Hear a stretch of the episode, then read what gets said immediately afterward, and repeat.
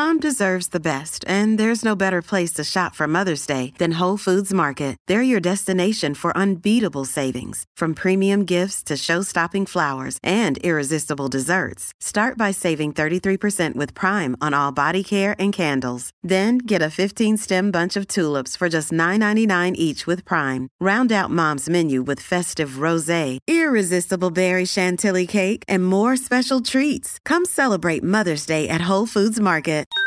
Podclass, i podcast di classe editori.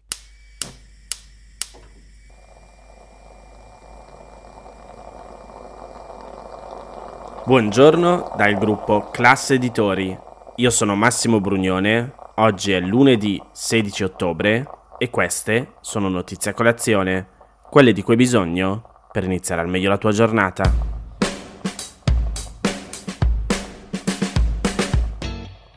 Secondo l'unico exit poll diffuso ieri sera dall'istituto Ipsos, considerato tra i più affidabili in Europa, la Polonia dovrebbe abbandonare la deriva sovranista e anti-europea che l'ha caratterizzata per otto anni e ritornare a un rapporto più conciliante con l'Unione Europea. Nelle elezioni che si sono svolte ieri, il partito di governo PIS, diritto e giustizia, è primo con il 36%, ma non ha abbastanza seggi per formare una maggioranza. E non ha la maggioranza nemmeno se si coalizzasse con l'ultradestra che prende molto meno che nei sondaggi e si ferma al 6%. Insieme PIS e ultradestra avrebbero 212 seggi, ma per la maggioranza alla Camera bassa ne servono almeno 230. Dall'altro lato trionfa contro le attese, battendo anche i sondaggi più ottimistici l'opposizione di Donald Tusk. La sua piattaforma civica supera secondo gli exit poll il 31%. Poi ci sono gli altri due partiti, la terza via, che incassa il 13%, e la nuova sinistra, che prende l'8,6%. In questo modo l'attuale opposizione in Polonia potrebbe conquistare 248 seggi, una maggioranza amplissima per governare e riportare il paese in direzione europeista. Inviata da Repubblica Varsavia, Tonia Mastrobuoni scrive così: Alle nove e un quarto la leggenda del giornalismo polacco, Adam Michnik, gongola in mezzo alla redazione del giornale che ha fondato nell'anno della caduta del muro di Berlino e alla Gazzetta Viborcia, che ha pagato la sua testarda indipendenza con una valanga di querele del governo uscente di diritto e giustizia, il sollievo è palpabile. Michnik sorride. Vi leggo tra virgolette le sue parole. Nel 1989 siamo stati noi polacchi i primi a spazzare via il comunismo. Ora siamo i primi a spazzare via il trampismo. Questa è la fine del kaskinkismo riferendosi in questo caso a Kaczynski, il presidente del partito Diritto e Giustizia, di cui è il cofondatore.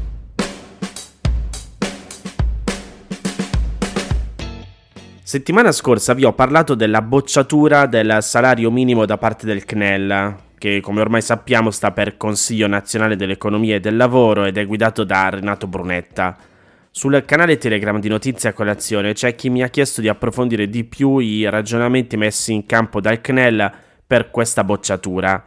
E così riprendo la notizia mettendovi anche sempre nel canale Telegram il documento completo che si intitola Elementi di riflessione sul salario minimo in Italia. Come spiega il post, per elaborare la sua valutazione, il documento del CNEL ha preso come riferimento la direttiva europea sul salario minimo, entrata in vigore nell'autunno del 2022. Il documento cerca di rispondere alla domanda se, in base alla legge europea, l'Italia debba dotarsi di un salario minimo. La legge europea non stabilisce l'obbligo per tutti i paesi di dotarsi di un salario minimo legale, ma semplicemente una serie di criteri e procedure che i paesi dovrebbero seguire per garantire salari adeguati. La direttiva si poggia su due insiemi di regole. Il primo serve a garantire salari minimi adeguati e si rivolge ai paesi che hanno un salario minimo per legge, quindi non all'Italia. L'altra promuove la contrattazione collettiva in materia salariale, in particolare in quei paesi in cui la percentuale di lavoratori coperti dalla contrattazione collettiva è inferiore all'80%. Secondo il CNEL, sulla base di questi parametri, l'Italia non ha bisogno di un salario minimo legale. Era una conclusione in realtà già nota da tempo. Negli ultimi anni ci sono state tantissime proposte di legge sul salario minimo, di cui però non si è mai fatto nulla.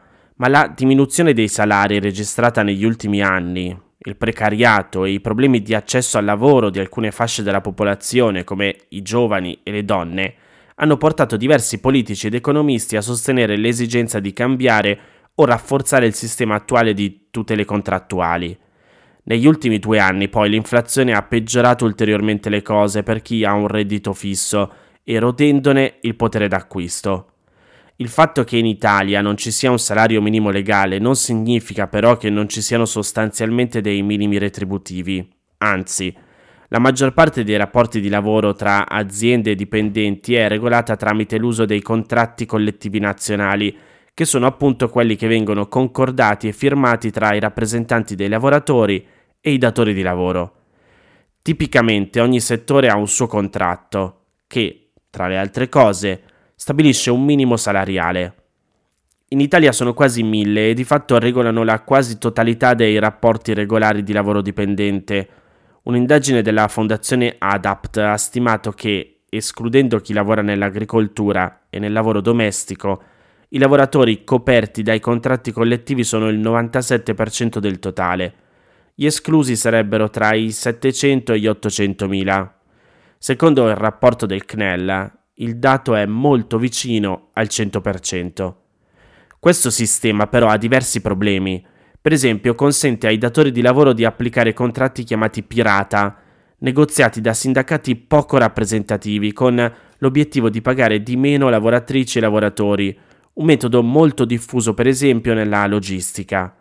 Questi piccoli sindacati fanno concorrenza ai sindacati maggiori e nel tempo hanno negoziato contratti a ribasso.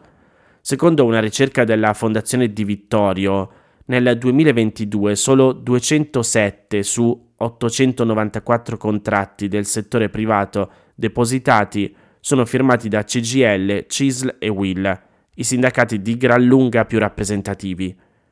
Un altro problema è che spesso la povertà lavorativa è legata più che ai minimi retributivi applicati, ai tempi di lavoro. In Italia talvolta si lavora poche ore e sono molto diffusi i contratti part-time, col risultato che la busta paga è bassa anche se la retribuzione oraria è congrua. Secondo i sostenitori del salario minimo, questo strumento garantirebbe un livello di base per gli stipendi, chiaro e conosciuto da tutti, e rappresenterebbe uno dei tanti strumenti da attivare per combattere il lavoro povero. Quelli contrari alla misura sostengono invece che lo stesso risultato possa essere raggiunto attraverso il sistema attuale, che il salario minimo indebolirebbe il ruolo dei sindacati e che comunque non risolverebbe il fatto che in Italia spesso i contratti prevedono solo poche ore settimanali.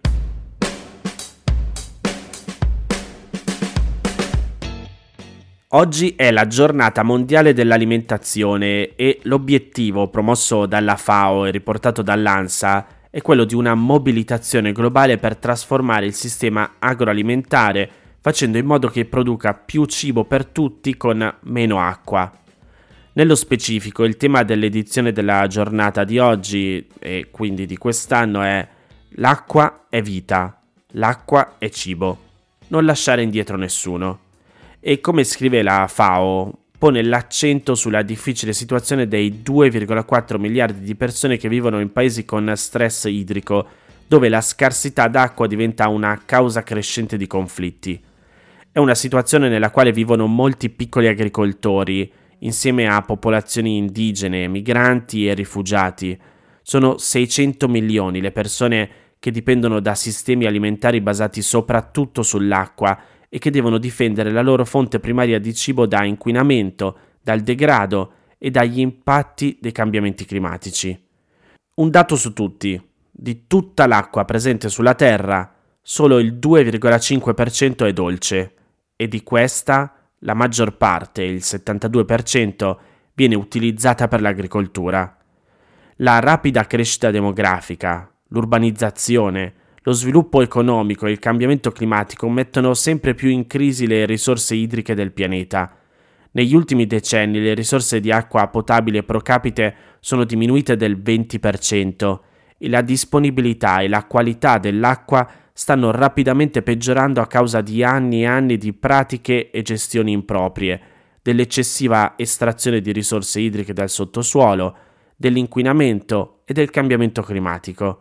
Si rischia di spingere questa preziosa risorsa sul punto di non ritorno.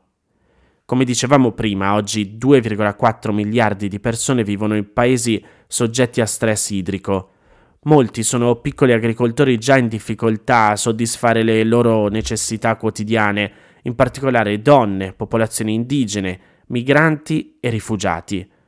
Si fa di fatto sempre più aspra la competizione per l'accesso a questa inestimabile risorsa e la crescita di risorse idriche diventa sempre più causa di conflitti armati. Vi metto nel canale Telegram di Notizia Colazione il report completo con tutti i dati e le iniziative sul tema presenti sul sito della FAO. Queste erano le notizie a colazione di oggi. Se volete suggerirmi alcune notizie o mandarmi i vostri commenti su quelle trattate, potete scrivermi all'indirizzo notiziacolazione.it. Se volete rimanere aggiornati c'è il canale Telegram di Notizia Colazione. Nel sommario della puntata trovate il link per gli altri podcast del gruppo Classe Editori. Io vi aspetto domani per iniziare insieme una nuova giornata. Un saluto da Massimo Brugnone.